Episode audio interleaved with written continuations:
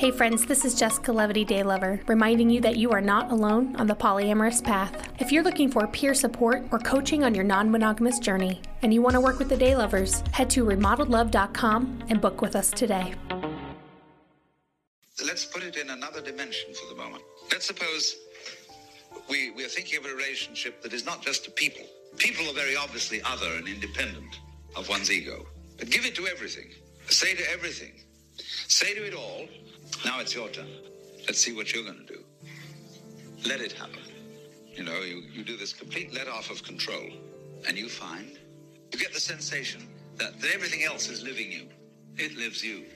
That you've given away control, you see, to everything else. It's a lovely, irresponsible state to be in. But then, you see, you do the flip. In giving away the control, you got it. You got the kind of control you wanted. That's to say, where you had a loving relationship to the world, but you didn't have to make up your mind what it should do. You let it decide.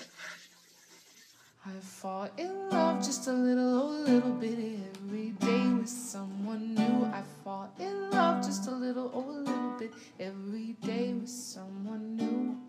You're listening to Remodeled, the podcast. Remodeled is a project whose goal is to expand the cultural narrative on healthy relationships in order to include ethical non monogamy, non partnered, asexual, open, and more. We are here to redefine love. I fall in love just a little, little bit every day with someone new. I fall in love just a little, oh, a little bit every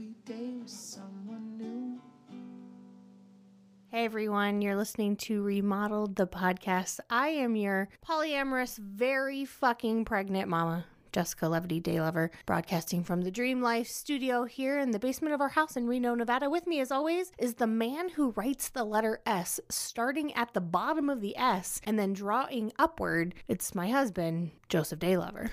The chip to your Joanna. the Marge to your Homer. Homer. I mean, I've kind of identified more with. I feel like I'm the homemaker in some senses of the word. No, and I am. I even though I am technically the breadwinner, I also feel like the housewife too, like Marge. So what am I? I don't know. Oh my God. No, you I- guys, I do nothing. I just sit around all day eating thin mints out of the freezer. And Do you identify with Marge or Homer more than the other? Honestly, I can see why I'm Homer. Like, but then you have some very Homer moments. Totally. Yeah. Like this bitch ate my fucking leftovers. And that's a crime anyway. But when your wife is like three weeks from delivering your baby, meaning she's in the really fucking pregnant phase, he ate my leftovers, y'all. And I had saved it and I was coveting when, cause you know, it's like I'm at that phase of pregnancy where I take one bite and I'm full, but I still want this thing. And so I was saving it and I got hungry again. And then I walked upstairs and saw that it was gone. There's been a few of these mishaps recently where you've left things out and I've just kind of mopped them up. And typically I'm on top of my protocols, but I've been letting it slip. I don't know what's going on there. Right. And so, how dare you call me Homer? because in these moments, I'm very Marge. Right, absolutely. Back to the S thing. What's your problem with me writing my S's from the bottom? Um, I've just, I've never seen it done before. I've been called out on it by my students in class. Like, do you write your S's starting up from the bottom? And I'm like, yeah. Is there another way to do it? I think it's very weird. I've never seen anyone do it. You also text with your pointer finger. Right. I do the left thumb and my right pointer finger. and there have been like I mean, I've had a TikTok go viral where the point of the TikTok is that you're texting someone, but then hella comments were like, "Is he texting with his pointer finger?" They're just hating on my style. I mean, left and right. I don't know what to tell you. Well, this is episode 10 of Remodeled. We're hoping to finish the season. A season is 12 episodes before this baby comes, but it was a fucking marathon to get this episode out, y'all. Like, I am so tired. In other words, you are so pregnant. Yeah, and like I like to have episodes out at the beginning of the week and Babe, you're crushing it. Don't even try to apologize for yourself right now. thank you. I just I really care and I want to put out great shit and it's just, you know, we record at the end of the night when we get our toddler in bed and for the first nine episodes I could do it and then now I'm like, oh my god, eight o'clock at night plus dream husband over here promised to rub my feet and my legs while we watch a movie in our bed and like I'm like, fuck the podcast. Right, right. But your dedication is showing in this moment. Yeah, well, this is like my favorite thing right now. Well, so to update you, we hit 5,000 downloads this week. Hell yeah, that's Yeah. awesome. And normally I wait till the end to do this, but because I'm super pregnant and just kind of want to plug it for ourselves right now. People have been asking, do we have a registry? How can they support us? The best way to support us right now is you can become a member of our Patreon uh, for as little as $3 a month, for as up to $50 a month. If you just want to send us a one time fee, like a one time gift. Thank you for the content that you make. Thank you for what you guys are doing. My Venmo is at Jessica hyphen Levity. My Cash App is dollar sign Jessica Levity. You can also send me a coffee on Ko-Fi, um, ko hyphen fi.com slash homeslice productions. All of this you can find at homesliceproductions.com slash remodeled. Um, you can find links to ways to financially support us. There's nothing that we need. What we need is cash because we need to pay off our midwives and our doula and our lactation consultant. We An owe about amazing- $1,500. So uh, We have an amazing birth team here. we do. And they're working with us since we we in a panini. We a Medicaid family now. So yeah, if you wanna say thank you for what we've done and the content we're putting out, just send us money. Thank you in advance. You- yeah. Or just enjoy and share with your friends and let us see our analytics go up because that's also satisfying as well. as is the fan mail that we get on a routine basis. Yes, that is amazing. I sent Joe two pieces of fan mail today that just uh so amazing. I mean, even low I joke that like people are like, "Oh, the gay agenda." And I'm like, "Oh, I have a gay agenda. I also have a poly agenda." But we have actually converted several people into polyamory. And today we got an email from someone else locally that was like, "I listened to your podcast and realized I wanted to be polyamorous." And then I had my husband listen to it and he wants to be polyamorous too. And Well, in line with our spiritual outlook, what really happened is you just freed up something that was already within them. yeah, And we'll talk about this a little bit later. Yes. Well, and so that does um, segue perfectly.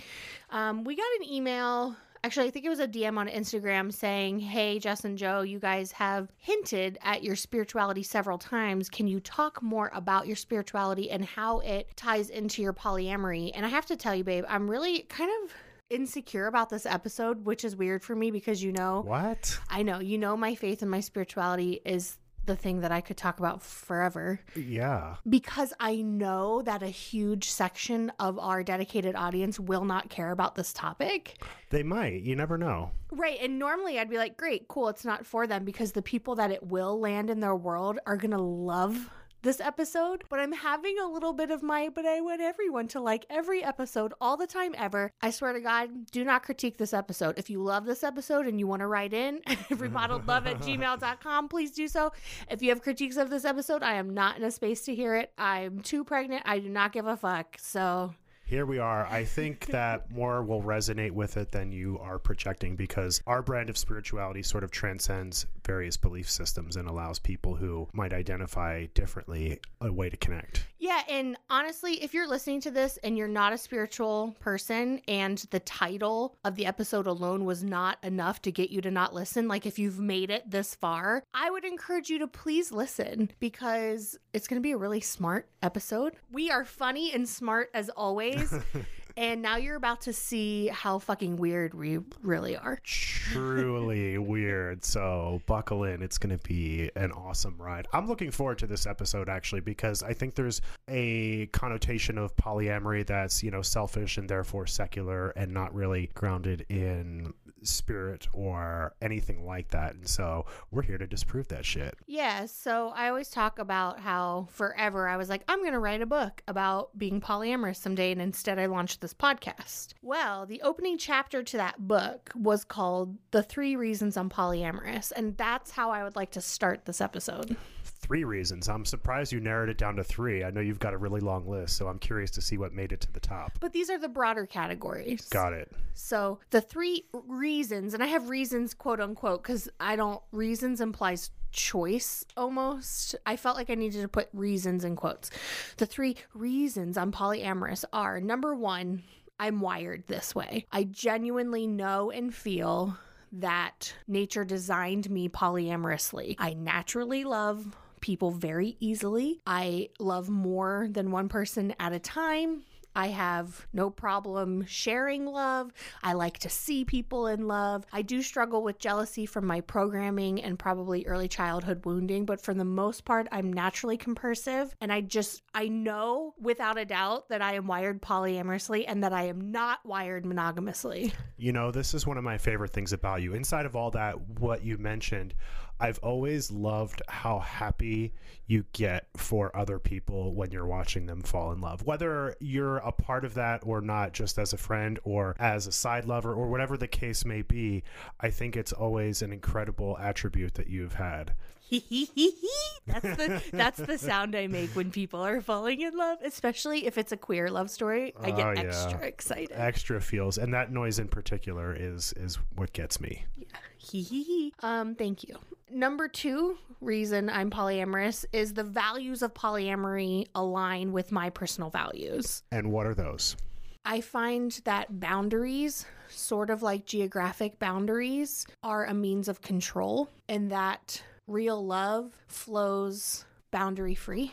I know that sounds kind of problematic because I'm always trying to be careful to say I don't think polyamory is holier or better than monogamy. It's about living the one that you're wired for. And so when I say something like I just said, it it it does come out that like I actually do feel polyamory is the better, more pure way. But eh, let me just disclaimer that this is my feeling. I think polyamory promotes First of all, a journey back to yourself more than monogamy does. That value is in alignment with me. I think it promotes personal growth, personal responsibility, self reliance, personal freedom.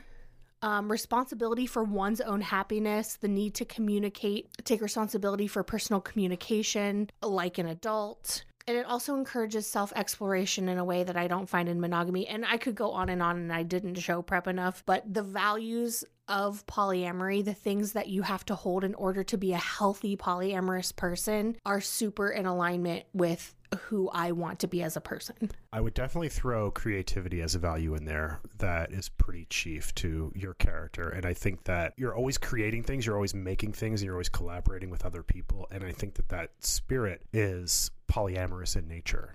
I thank you. I love that. Amen to that. I am. Collaboration is my favorite hobby.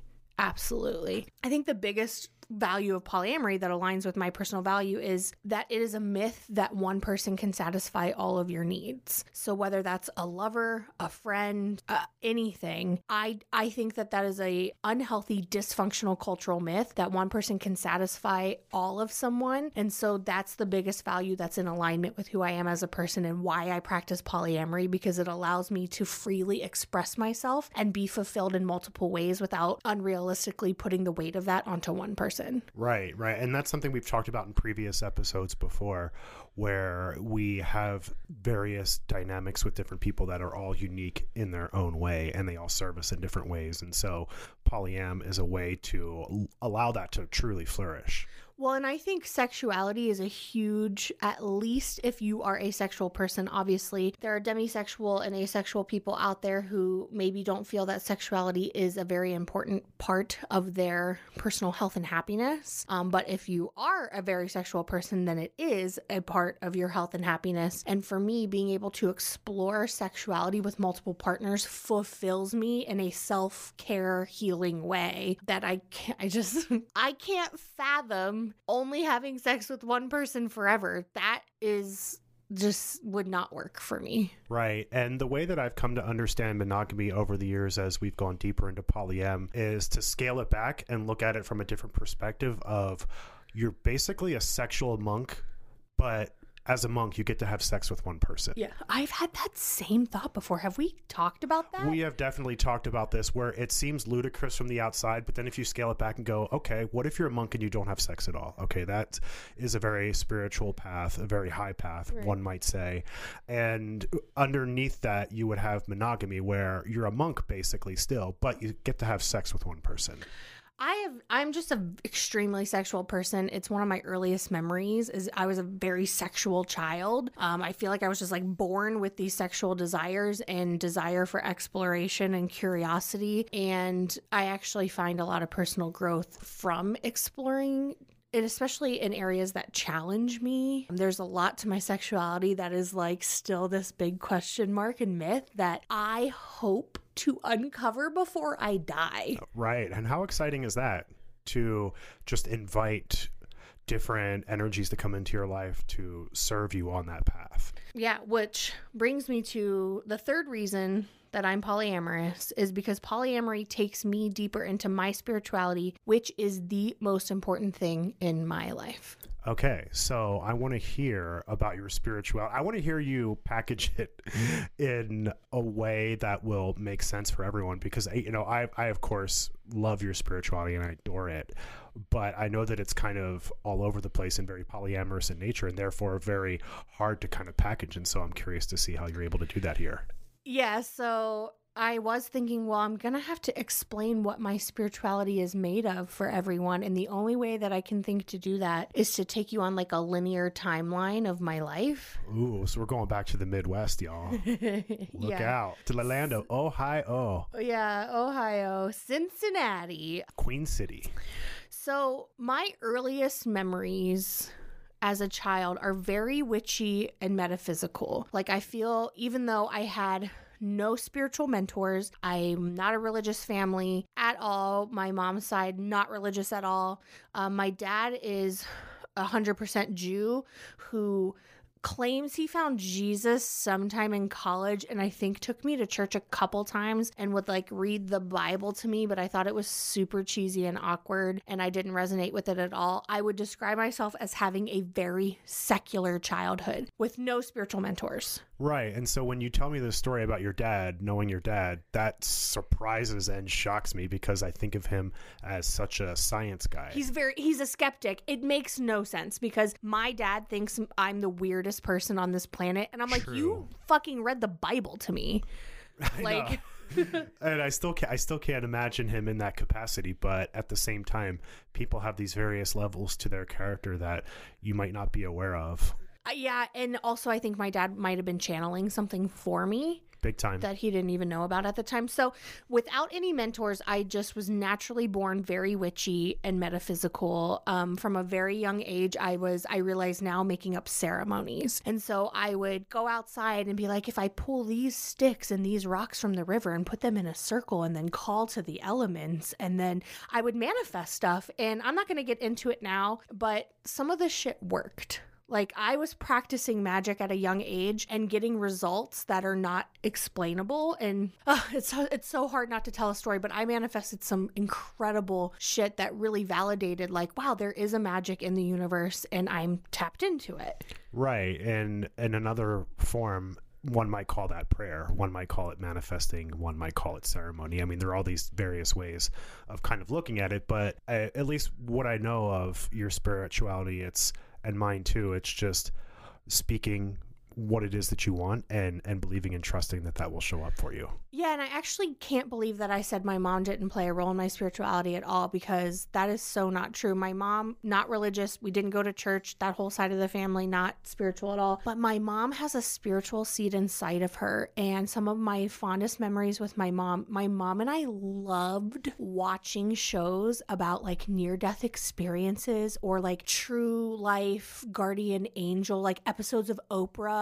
where like a, a dad lifted a car off of a, a, a kid who had been hit and there was a mysterious man who showed up and then they disappeared like uh, touched by an angel. I was just about to ask, did you guys watch Touched by an My Angel? My mom and I watched Touched by an Angel religiously. There's that one country song too. I can't think of it right now about contacting angels. Fuck, I'm gonna have to look that up. But it's like a country song about having contact with angels. That was like our favorite song. Oh,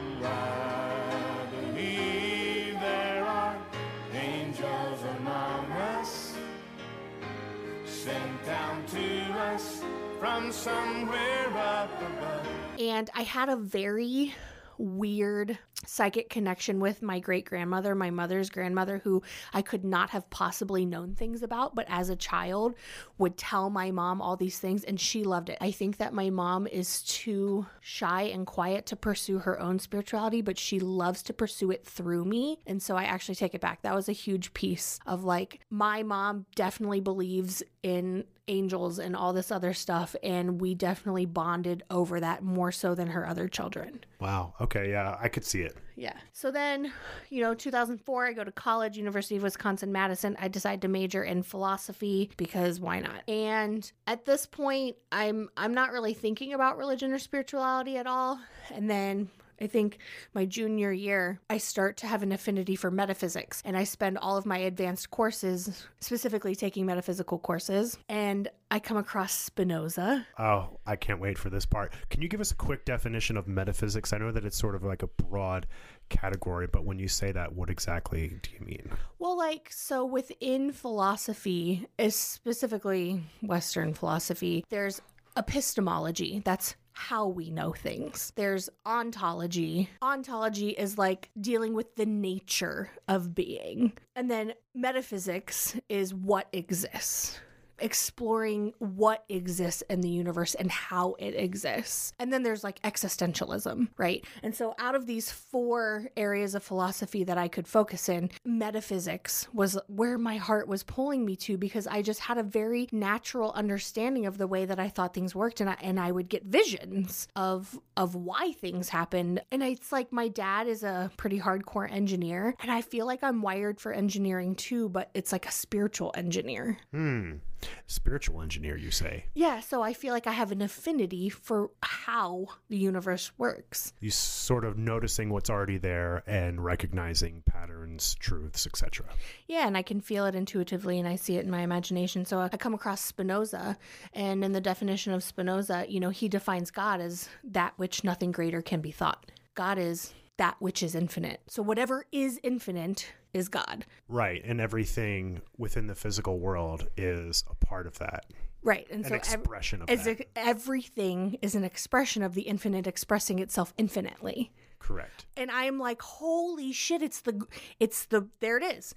That was like the definition I'd been looking for my whole life. I went out and got my first tattoo. It's on my left wrist. It's a Mobius. It's an infinity sign. And the reason I got it tattooed was because I was like, this is the one thing I have to know in order to figure out the rest of the universe is that everything is infinite and comes from the infinite. And so everything that you can think of exists because infinity is everything. And so everything that you can possibly think of exists within infinity, including the opposite of infinity, which is the void. Which I know that you love eh, and exploring, and you're all about talking about the void, going into the void, Well, everything happens in the exploring void. the void. Ev- it- well, the void is the divine feminine. Everything happens inside of the void. Right. And what you're describing now sounds to me like the transcendentalist tradition here in the 19th century US, which is something that is tied up with the New Thought movement. I'm getting there. Don't get ahead of me. Okay, I'm, So, so I'm pushing mean- you along, but I, I, I, I suppose that's kind of where my heart is too, and so that's when I hear that, that's what I think of. You know, Ralph Waldo Emerson and Henry David Thoreau and Walt Whitman, one of my favorite poets of all time. Get out of my story. All right. All right. So I'm in college. I discover Spinoza. I come across this principle of the infinity that I'm like, okay, this is the thing. This is the grounding thing that I need to understand to understand what God is. And I never had, like, because then agnostics, skeptics will come up and be like, well, that's just math or science. That's not God. I really don't care. To me, just the idea of infinity is spiritual. So I don't have a need or a resistance to the idea of whether or not this definition Spinoza gives God. Like, Spinoza didn't have to call that God. It kind of sounds like he's describing the nature of the universe. Great. That's God. Like, I just, you know what I mean? Like, I don't have that need that skeptics and agnostics have to not call it that. Right. It's almost like they're hedging their bet, calling it something else. Well, I think that there's a resistance to the personification of God, and I neither have a resistance or a need for it, God to be personified. I don't care. Right. I think the resistance there is applying human traits and characteristics to a divine entity, some sort of figure hoisted up in the clouds, you know, raining down thunderbolts is something that a lot of people have, and reasonably so, have resistance toward. And so I think they associate it with that. Whereas for you, that's just a non issue, whether that's personified or not. So around this time, 2006, I'm also introduced to my first new agey stuff in Madison, Wisconsin. So I think I went to some like workshop above this tea shop on State Street with my friend Tara, and we watched what the bleep do we know and The Secret. Now, these are two extremely problematic new age crap, but there is some truth to the metaphysics. That's all I'm going to say. And in 2006, it was the thing that I needed to be like, I have felt this way my whole life. These movies are reflecting something that I have always known my whole life and that I have experienced, and blah, blah, blah, blah, blah. It's like the metaphysics of manifesting, which, again, my entire spirituality is problematic. I know that now. I'm awakening to that now. And when you say this, you mean it's problematic due to your privilege. Yes, you know, maybe she manifested it. Maybe it's white privilege, right? And so I look back and, you know, we're only halfway through my spiritual timeline at this point. All of my idols are white, Right. and all of their beliefs are appropriated from indigenous and tribal cultures. Correct. I just I wasn't woke to that at the time and I'm woke to it now and I'm really starting to understand how fucking problematic the whole new age belief system is. I want to table this cuz I just want to get through my timeline so we can get to yours. 2008 I moved to Reno. I discover a religion called New Thought. It was formal it was uh, developed by of course a white man named Ernest Holmes who was heavily influenced by the transcendentalists. It was originally called religious science and then they rebranded to science of mind and then rebranded again to New Thought because they wanted to get away from Scientology. There's no relation to Scientology. Right. And, you know, I find all this kind of humorous because the ideas aren't new at all. It's just sort of repackaged and rebranded. in a it's all different way. fucking appropriated. It's all appropriated, and, but at the same time, there's still truth in it, and there's still things that I identify greatly with. And so, while I recognize its problematic nature and the misnomer of New Thought, I still appreciate and value those uh, core ideals. Yeah, and so, you know, the ancestors of New Thought, according to the New Thought movement, Ernest Holmes, the Transcendentalists, Florence Scovel Shinn, basically, I mean, these are just all white people who have taken on ancient mystic wisdom and repackaged it for the modern Western world. And to be honest with you, if somebody were to ask me what is my spirituality, I'm a mystic. That's what I am. The mystic traditions of every religion have always appealed to me, and I don't care which one. I am very polyamorous when it comes to my higher power. Like, I don't care if my higher power is manifesting as Krishna or the Buddha or Jesus or Mary Magdalene or any of the Hindu gods or the native indigenous or the Greek or the Romans. Like, I just am wet for the mystic traditions of everywhere What do you think it is about the mystic traditions that resonates with you? because it says fuck the dogma. So, like Christianity, a lot of dogma. Christian mystics, oh man, spirit is inside of you and expressing through you. It's very metaphysical. The mystics are the metaphysical of all religion. The Sufis are the mystic traditions of Islam, Kabbalists, the mystic tradition of Judaism. Um, they all have it, and it's all about the um, a posteriori, which is a like academic philosophical term. So there's two ways to know things. The a priori knowing is the knowing you have in your head, which is the very dogmatic religions. You can know God by reading and studying. A posteriori knowledge is knowledge through direct experience. And the mystic traditions are all about having a direct experience of God. And that's why they're so fucking juicy to me. And therein is the metaphysics tapping into the framework of what is in front of you. Yeah, you're hearing Mama Day Lover in her zone right now. um, around this time, too, enter me doing a lot of psychedelics. I love mushrooms. I love LSD. Right. Yeah. And these have a way of tapping you into higher realms of consciousness while also putting your ego in its place. Yes, absolutely. And because I am a spiritual engineer, when I take psychedelics, I can see the universe working. Right. And it forces you to let go of the control. Yeah, well, it's like you can fucking see infinity. You see the ma- the net, the great net, the grid. matrix, the, the grid. You see the grid. It's actually called the grid. Um, this is a collective experience. People who do psychedelics have. You see the fucking grid. And I did some pretty crazy psychedelics with one of our super genius engineer friends one time, and he just just I remember it kicked in and he looked at me and he's like, "Holy shit!" I was like, "Yes." At around this time, I start listening to a lot of Alan Watts and a lot of Ram Dass. Again, two white dudes who are fucking brilliant. Amazing speakers. Amazing I can just listen to them talk all night long. their wisdom is entirely appropriated and i don't think that they would deny that i mean watts is his expertise is zen buddhism ram dass his ex- expertise is um, hinduism and the eastern like indian philosophies and they just made it digestible for western people Right. And Watts himself was a theologian originally and then kind of gravitated toward the Eastern stuff. And Ram Dass, kind of similar, was in the Western view of the world, which for him was academic and, you know, through your personal achievements, you find yourself. And then, you know, of course, he left all that and then went and studied in India and with the Maharishi and all over the place. And so it's a perfect marriage of East meets West in these guys at the time of the 60s counterculture US, which was such an exciting time. Totally. And so I have listened to collectively hundreds and hundreds of hours of these guys. Like I just will listen, I'll pull up a YouTube or a podcast and listen. So other people, like people are always like, do you read books? Do you watch movies? I don't really read books or watch movies or watch a lot of TV. I list this is my nerddom, like this shit right here. Yeah, we often go to sleep listening to either Ram Dass or Alan Watts. And the thing that I love is not only are they brilliant speakers, but their word choice and their delivery and just their stage presence is so spot on all of the time. They are never off. And you know me, I laugh when I read the dictionary. and because it actually it helps me tune into spirit. When something is perfectly worded, I start laughing. And sometimes I'll laugh to the point of tears when it's expressed so perfectly. And both Alan Watts and Ram Dass have a way of doing that time and again. And you hear them, the audience, listening to them just cracking up when they express something in a way that resonates and connects and captures a concept so brilliantly and perfectly, and with a humorous edge to it as well.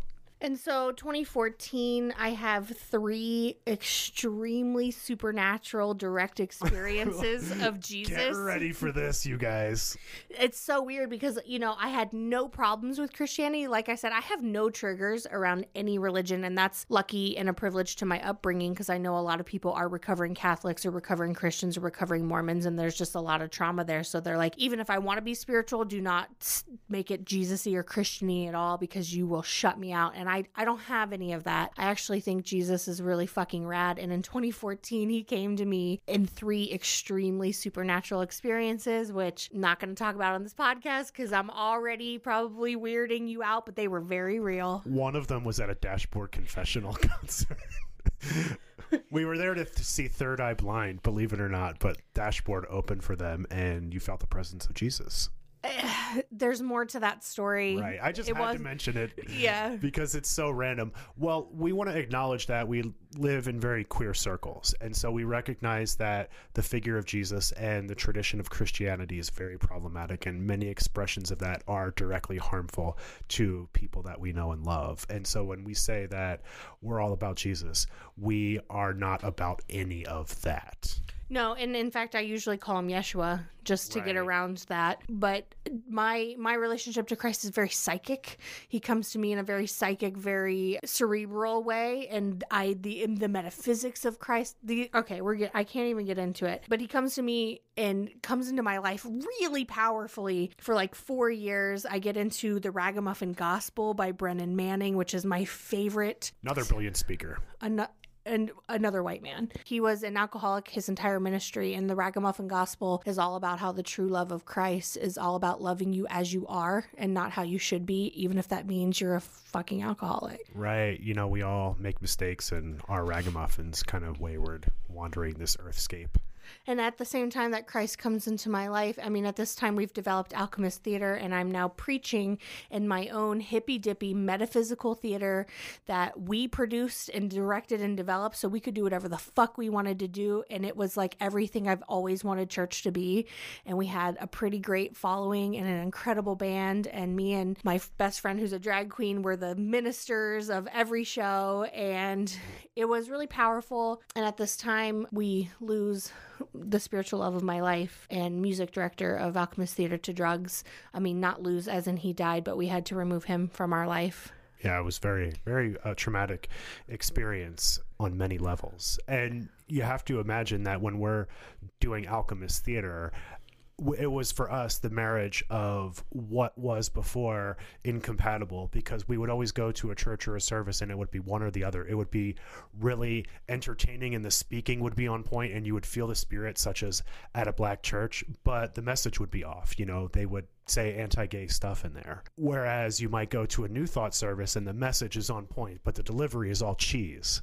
They don't really have the performance aspect of it down. And so alchemist theater for us was kind of the marriage of both because you and chris are improv comedians was a brilliant performance but also good metaphysics. Yeah, it was it was the fucking jam. And people love that shit. And it was like one of the greatest babies I've ever made. yeah it was a lot of fun. So, in losing the spiritual and artistic love of my life into drugs, which, if you remember, we talk about having to remove someone from our life in episode three when it comes to parenting, that launched us into the 12 step program because I needed i i needed to go to al-anon which is the 12 step support system for people who have you know uh, loved ones who are drug addicts and alcoholics. And 12 steps became so foundational to my spirituality because the 12 steps is some of the most beautiful fucking spiritual self-reflective work I've ever seen in my life and this is why I love people in recovery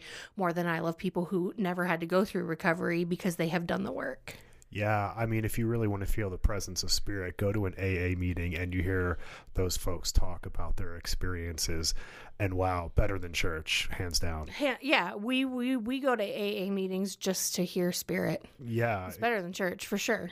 In the before times, to be clear. Yeah. And then finally in 2017, I enter a two year shamanic training program, which is was an intensive course. It was, for disclaimer purposes, um, run by a white woman who was trained in several different shamanic styles, including Incan and Peruvian uh, shamanic styles. She blended that with her own teachings in Reiki and then North American native spirituality. So entirely appropriated entirely problematic. We're working on fixing that now and taking responsibility and ownership for that. But regardless, the two year course was life changing, walking the medicine wheel, the, the shamanic path. Ultimately, it is a journey of personal exploration and ultimately shadow work. And shadow work is a huge piece of my spirituality. And shadow work is why I love polyamory because more lovers brings the shadow to me in a deep and efficient way. We'll get to that later. Yeah, so that is my spirituality. Very nice. And so I'm looking forward to how we're going to launch off of all of that into how it informs your polyamory and your expression. Well, um, real quick, we're going to take a very short break, 45 seconds. And when we come back, we're going to hear a much quicker version of Mr. Daylover's spiritual mapping, Sure. personal spiritual mapping. And then we're going to finish the episode by getting into how and why polyamory brings us both deeper into our faith and spirituality. We'll be right back. Okay, we're back. And Mr. Daylover is going to give us a very brief summary of his what makes him the spiritual man he is today. Sure. Well, one obviously must acknowledge here our Catholic roots, and I was born into the church. I was baptized. I received the sacraments. I was an altar boy at That's so sexy. point. I'm sorry. I have to tell you that is so sexy to me. Totally. We went to church every Sunday. My parents took it very, very seriously. And it was that sort of standard austere version of Catholicism. Okay. So I don't know if I actually had an official breaking point with the church, but I never really resonated too strongly with it because I was always finding myself afraid of God. And that was a God that I didn't really just jibe with. It just didn't make sense to me. Why would I be afraid of the creator of the universe? And wouldn't it be more of a loving, dynamic relationship at that point? But I don't remember ever saying, you know, like, fuck the church. I just kind of gradually slipped away from it. And moving to college on the West Coast was sort of the segue that I needed to just leave that piece of me behind. And eventually, I would say literature became my religion storytelling.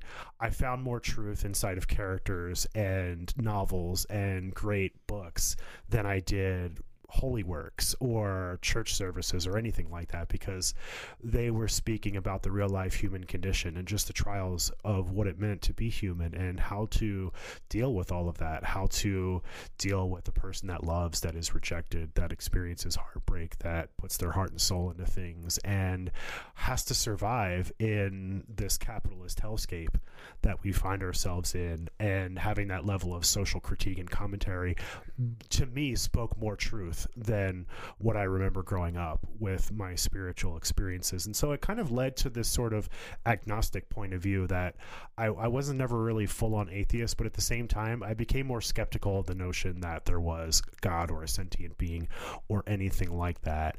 And my outlook on the world became very much this like it's all a conspiracy fuck the machine nothing really matters because we're all just greedy human beings trying to survive and we're programmed by society to think a certain way and you have to understand this is in the context of the post 9-11 world where you know 9-11 obviously an inside job and so at that point how do you I like how you just dropped that. Right, just kind of throw that in there. And so at that point, I mean, you you find yourself having this view of like what does anything really matter? I mean, if everyone is just trying to get by in this world that is corrupt, then how can you find anything sort of transcendent inside of that? You might as well just go stick up a fucking gas station because what does it matter? I mean, not that I ever would, mind you, but at the same time, that was sort of the outlook that I had was that the real people in charge were in charge of institutions and those were the people that were programming our lives more or less. Anyways could go on a long time about that. I came back to spirituality through a friend of mine gave me a book called the Tao Te Ching and reading about one of the most ancient it wasn't never really a religion but just sort of a philosophical outlook the yin the yang things rise things fall that whole outlook on life of just being patient and not really getting attached, you know, sort of in that Eastern tradition, really spoke and resonated with me strongly. And there are a lot of many things I could talk about regarding the Tao Te Ching, but I think that was my re-entry into a more spiritual outlook and seeing the divinity in a more patient and easing temperament, if you will.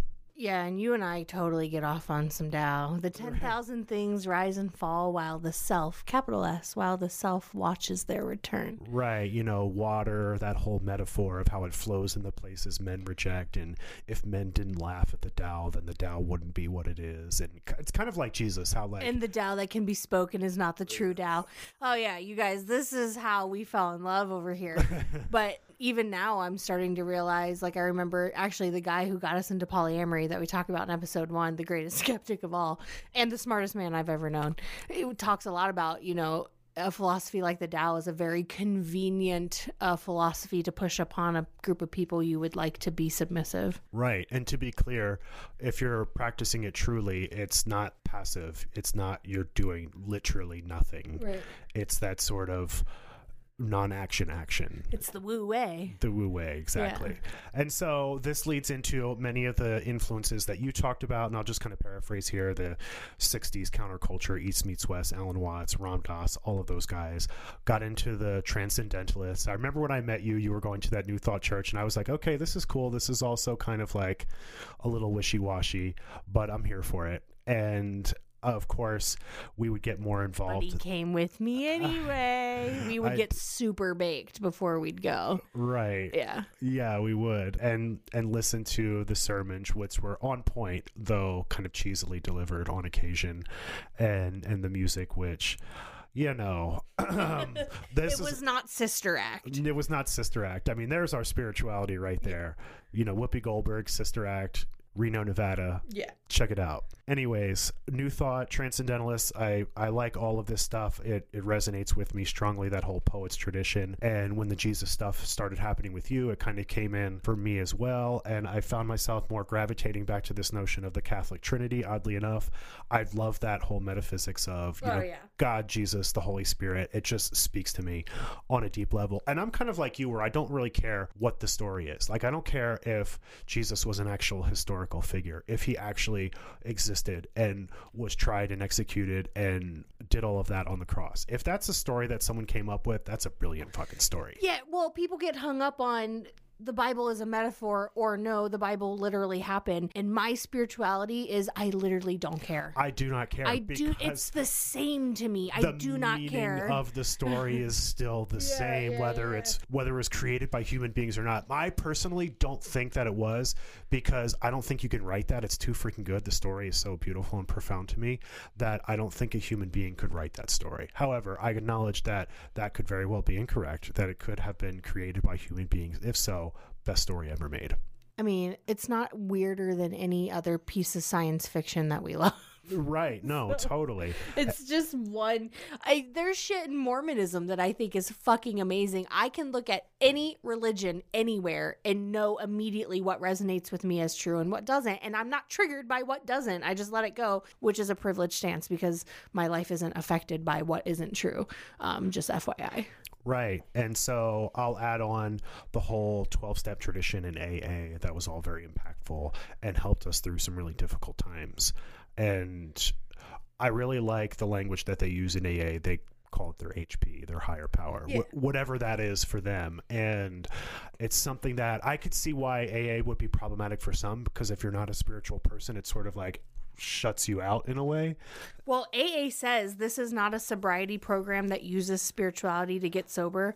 This is a spiritual program that practices sobriety. They say that. Right, totally. But I could see someone who is more agnostic or atheist feeling like they wouldn't have a place there. And all of that aside, I, I still think it's brilliant and would recommend you go, even if you don't know someone who is struggling or if you have no direct connection to that at all. I still think it's a great experience to have. That's sort of my map in short, in brief. I mean, we could talk about it all day long, but I ping pong around just like you, and I like to take different things from different influences and different philosophies, just like you. And why why be restricted to one? Why not be polyamorous with your spirituality? Well, and God is that which is infinite, and so God is expressing itself through many modes. Always, uh, when we had our first baby three years ago, I was in my Jesus phase and listening to tons of worship music and crying and feeling so connected. And with this pregnancy, I am not feeling that way at all. I even tried to listen to some worship music the other day, and it like was not hitting. Um, I'm much more earthy right now. Like I'm much more. I want to go on a walk at my favorite park and just hear the river and feel the elements. I'm coming back more to that side of myself right now. Well, so we weren't brief. Let's be for real. Let's stop saying to be brief and then not be brief. Right. So, uh, in in summation, ten minutes stop. later. yeah. Um, and so really this whole episode is we have eight minutes to talk about the point of this whole episode, which is polyamory like the 12 step program, like the shamanic training program, is a ultimately a personal growth tool that brings me back to myself. So I genuinely feel that my higher power or the universe, TM, brings me lovers to show me something about myself. Sometimes it's just as simple as pleasure and fun. So I feel like my higher power will bring me a lover to just experience pleasure and have a good time and get some laughter medicine or some sex medicine or whatever. Sometimes I feel like when things get hard with that person that my higher power has brought this person to me to teach me something to give me a piece of the medicine that they carry. We all carry a piece of medicine for each other mm. And so, whenever a lover comes my way, I'm always asking myself, what is their medicine for me? And what is my medicine for them? And what are we going to learn together? Bonus points, all my wet dreams, when that person is very spiritual as well and can meet me in that space. And we can consciously talk about why did the universe pull us together? What is our higher power getting us to learn? Um, the shadow work that comes up when you start to have the difficult pieces um all all unhealed traumas will show up in your romantic relationships. And so the more romantic relationships that you have the more opportunities you have to look in the great mirror and see what's being reflected back to you. So i really see spirit working through everything in my life especially my love life. And i really feel like when you have some of those really really deep twin flame relationships that God is present and pulling you deeper down into yourself to discover more of God through that other person. Mm, yes, uh, we're each on our path to awakening, and the different people that we meet, lovers included, perhaps lovers especially, are there to help us on that path, whether they're aware of that or not. And if they are, and you guys can talk about it, or great, right? Because then you can consciously help each other. Whereas it's not just you absorbing the lessons individually. Totally. And some of my favorite sex I ever had was with a Jesus loving, bisexual, polyamorous Mormon boy who would like fuck me and talk to me about Jesus while he did it. And I- It- the way to Jess's heart, ladies and gentlemen, right here. If you were looking and have been listening to this podcast this whole time and wondering, hmm, what's the way? and there you have it. and it doesn't even have to be Jesus. Like, if you have something that you can preach to me about, about whatever religion gets you hard, if you want to do that while you fuck me, like, that's Like- my kink. That is my kink. Okay, so just to specify here, literally while it's happening, or are we talking about in, in the in between moments? Um, all of it. And so usually like post coitus, you know, you know who That's I'm what I'm talking about. Me and this person would like be because he, he's such a great person to talk about Jesus with, and Oh, he's man. such a Mormon boy. It's so cute. But it's so cute, and Mormonism is so weird in so many ways. But they're onto some stuff. It's like some stuff is really cool, especially the metaphysics of Mormonism. Um, not so much the details, but no. Sometimes during, one of the hottest things ever said to me was said to me by this boy. I, we we were dirty talking. I think I told him to choke me like he loves me, and then he like choked me and leaned in, and he said, "Jesus loves you so much, he would choke you too." I have to say, if somebody came out with some shit like that on me, I would be helpless. Yeah. Oh God. Oh, it just opened me right up. I was like, yes. And and now you all know how fucking weird I am. Right, in case you didn't know already. I I just I love God so much. Right. Well, I think just an observation if God is love and the way that you love is very polyamorous in nature, it's very bubbly, it's very compersive, it's very much getting off on any kind of presence of it, whether you are involved or mm-hmm. not. That to me is very godlike. God is very compersive in my mind. Mm-hmm. Is, is is happy for us, wants us to be in love and experience that. In, in amen. In my spirituality and faith, I have no need for anyone to validate me, think, agree with me, come on mm. this journey with me. I mean, when I was, I mean, I was a metaphysical preacher for f- the last four or five years, and there were a lot of people who were like, "Holy shit, you are the speaker I've been wanting to hear my whole life," and there were other people who were like, "You're fucking crazy." Right, totally. And same. I don't have any need for someone to validate my spirituality. You could tell me it's illogical. I fully own and admit that it is not based in rationality. It is mostly based in faith and trust, which and a feeling. It's that a posteriori it direct very experience. intuitive, right? And one of the overarching concepts for me is that I think it's foolish to claim to know the nature of God, no matter where you're coming from, because there's there's always something that you're not going to anticipate. You're always going to be shown another side of what love is, and therefore what God is, and you're. I think it's our job, it's our duty to come in to contact with that in, in as many forms, is in as many dynamic forms as possible. And polyamory very much serves that because you are going to find yourself in various different environments with various different loves, and it's mm. going to force you to confront all of your issues around love, your ability to express it, your ability to receive it.